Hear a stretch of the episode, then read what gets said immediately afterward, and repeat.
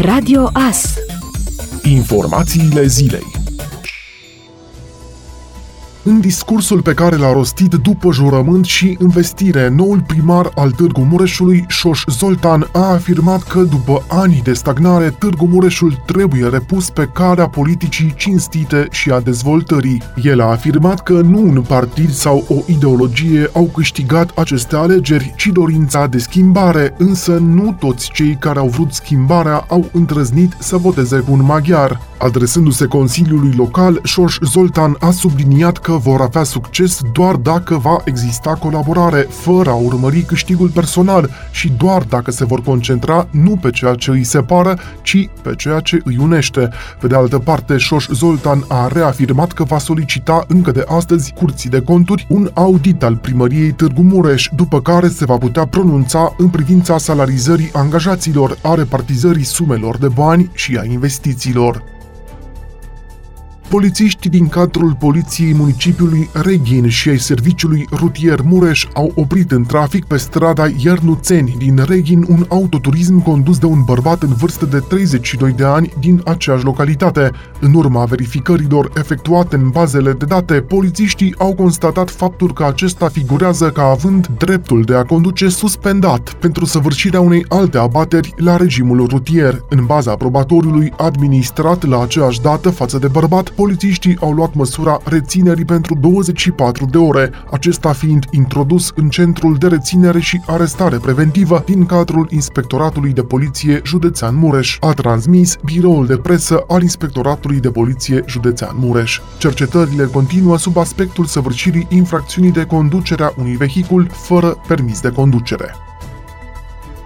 La 24 de ani, gimnasta Larisa Iordache, medaliată olimpică, mondială și multiplă campioană europeană, va reveni în luna noiembrie în competiții după o pauză de 3 ani și după 3 operații la tendonul ahilian. Ea va participa la campionatele naționale de la Ploiești. Obiectivul Larisei și al antrenorilor săi, Lăcrămioara și Cristian Moldovan, este calificarea la Jocurile Olimpice de la Tokyo. Campionatele europene din decembrie de la Mersin din Turcia, programate între 9 9 și 13 decembrie vor fi un test pentru împlinirea visului Larisei. Larisa Iordache s-a accidentat în octombrie 2017 la campionatele mondiale, în timp ce se încălzea pentru calificările la sol. Ea urma să evolueze la toate cele patru aparate pentru calificarea în finală, la individual compus, dar a părăsit sala într-un scaun cu rotile, iar diagnosticul a fost de ruptură de tendon ahilian stâng. Larisa Iordache a participat la Jocurile Olimpice de la Londra în 2012, unde a obținut medalia de bronz cu echipa României.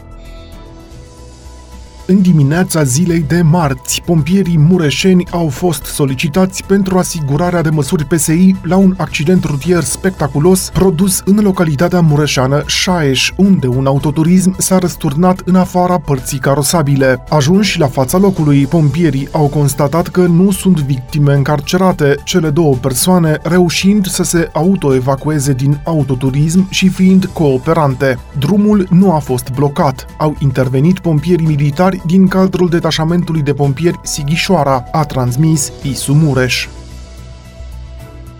În doar 3 luni, nivelul de anticorpi după infecția cu COVID-19 a scăzut cu 26%, este concluzia studiului britanic REACT-2 după testarea a peste 350.000 de persoane. Echipa Imperial College din Londra a constatat că numărul de persoane care au fost testate pozitiv pentru anticorpi a scăzut cu 26% între iunie și septembrie. Concluzia este că imunitatea scade rapid, ceea ce crește șansele ca persoanele care au avut avut COVID-19 să se reinfecteze. Peste 350.000 de persoane din Anglia au făcut până acum un test de anticorpi ca parte a acestui studiu. În prima rundă de testare, la începutul lunii iunie și începutul lunii iulie, aproximativ 60 din 1000 de persoane aveau anticorpi detectabili, dar în ultimul set de teste, în septembrie, doar 44 de persoane din 1000 au fost pozitive la anticorpi. Scăderea a fost mai mare la cei cu vârsta peste 60 65 de ani în comparație cu grupele de vârstă mai tinere și la cei fără simptome comparativ cu cei care au avut forme mai severe de COVID. Numărul lucrătorilor din domeniul sănătății cu anticorpi a rămas relativ ridicat, ceea ce cercetătorii sugerează că se poate datora expunerii regulate la virus. Speranța cercetătorilor este că a doua infecție va fi mai ușoară decât prima, chiar dacă imunitatea scade,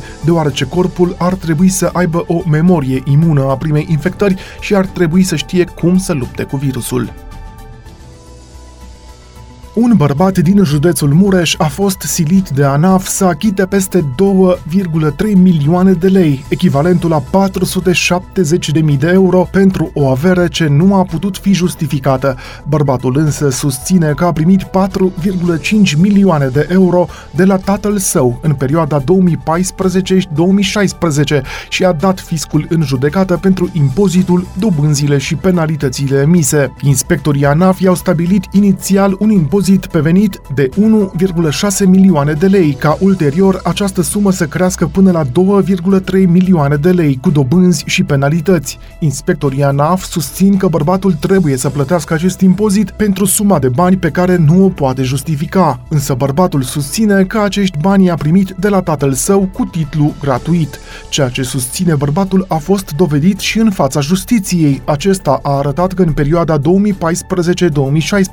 a primit o serie de donații de la părinți, suma totală fiind de aproximativ 4,5 milioane de euro. De asemenea, bărbatul care este fiul unui oier important din județ le-a făcut judecătorilor un calcul prin care să justifice suma pe care tatăl său i-a dăruit-o. Potrivit acestui calcul, tatăl său încasează doar de pe urma unei singure oi din rasa Spanca aproximativ 1255 de lei pe an. Bărbatul a mai precizat faptul că numărul minim de oi deținute de către tatăl său este undeva la 1150 în fiecare an. Astfel, în perioada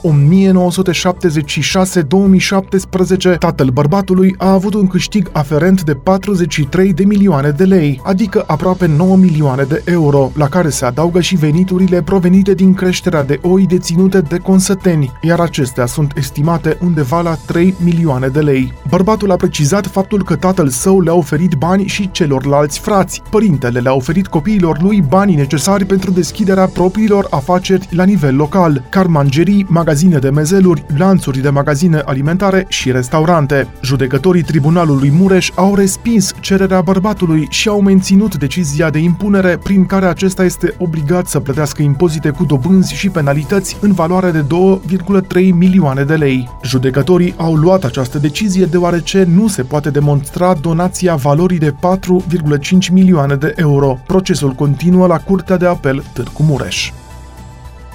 Angajatorii care activează în sectorul agroalimentar și care vor angaja cu normă întreagă tineri cu vârsta cuprinsă între 16 și 29 de ani înregistrați ca șomeri vor primi lunar pentru o perioadă de maximum 18 luni o sumă reprezentând echivalentul la 75% din salariul angajatului, conform unui proiect de ordonanță de urgență. Bugetul alocat acestor măsuri va fi acoperit din fonduri externe nerambursabile, în limita a circa 243 de milioane milioane de lei. Potrivit proiectului, angajatorii care activează în sectorul agroalimentar, care încadrează în muncă cu normă întreagă persoane cu vârsta cuprinsă între 16 și 29 de ani, înregistrați ca șomeri în evidența agențiilor pentru ocuparea forței de muncă județene, respectiv a municipiului București, beneficiază lunar pentru o perioadă de maximum 18 luni, dar nu mai târziu de 31 decembrie 2023 pentru fiecare persoană angajată din această categorie de o sumă reprezentând echivalentul la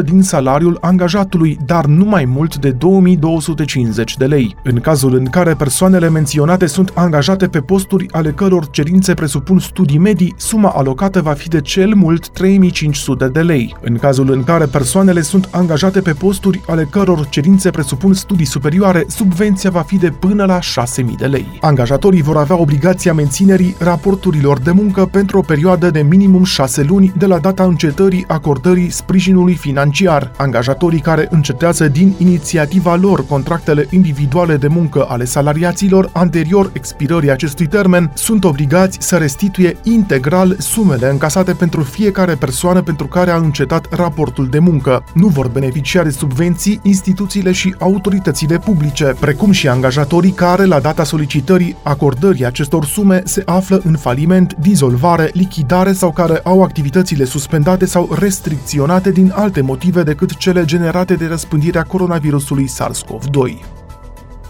Reprezentanții Bisericii Evanghelice din Sighișoara au declarat pentru Ager Press că restaurarea unuia dintre cele mai vechi monumente istorice din cetatea medievală, Biserica Mănăstirii, care costă circa un milion de euro, se va finaliza în vara anului viitor. Reprezentantul bisericii a spus că Biserica Mănăstirii a fost într-o stare mult mai bună decât era biserica din deal, care era chiar pe punctul de a se surpa dacă nu se intervenea în anii 90 și aceasta întrucât aceasta a fost folosită. Reprezentantul Bisericii Evanghelice susține că la Biserica Mănăstirii, care este situată chiar lângă turnul cu ceas, erau probleme cu vitralile, cu fațada, iar în sacristie au apărut o serie de crăpături. Lucrările erau prevăzute să se încheie inițial în luna decembrie a acestui an, însă pandemia, dar și lipsa unor specialiști a dus la această întârziere.